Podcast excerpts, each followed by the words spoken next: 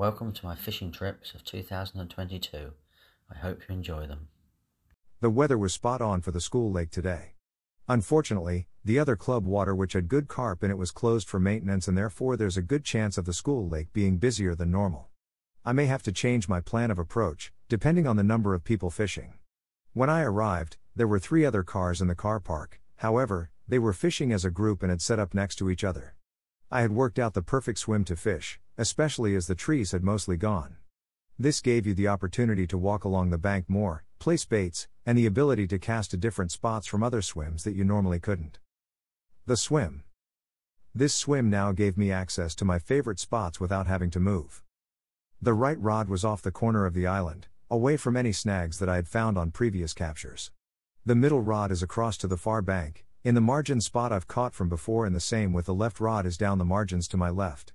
They all have a mixture of scattered catalyst pellets and 12mm boilies. Within 20 minutes, the middle rod was away and attached to a head shaking carp that succeeded to drop the hook after a couple of minutes. With that rod recast and another car pulling into the car park, I was pretty hopeful that as I was the furthest away from the car park and the chance of rain today, I should get left alone. Robin shot. It was about 10:30 when the middle rod was away again and this time, the hook stayed firmly in place. Mirror 16 pounds 3 ounces. That's better. After losing one so quickly, it's nice to get another chance and all being well one of the other rods may well go off. It started to rain just after lunch, even though it wasn't forecasted. There's definitely a drop in temperature when the sun goes behind the clouds. The clouds had thickened up nicely, and there was a blow on the water. I was set up on the back of the wind and was glad of my brolly. I had a bit of a crazy 30 minutes, which all started with a baby carp going back, glad I didn't do any photography as it would have been even more problematic. Mirror common. I had three carp in all at this time, which is why I bring along two nets. You can simply peg them down quickly, net the next carp in the other net and then sort them out with less stress as possible. I have about an hour left before home time and you just never know how it's going to go in the last hour. The left hand rod did finally go off, unfortunately, it found something to slip the hook. That was an absolutely joyous trip today with plenty of action and a great deal of fun.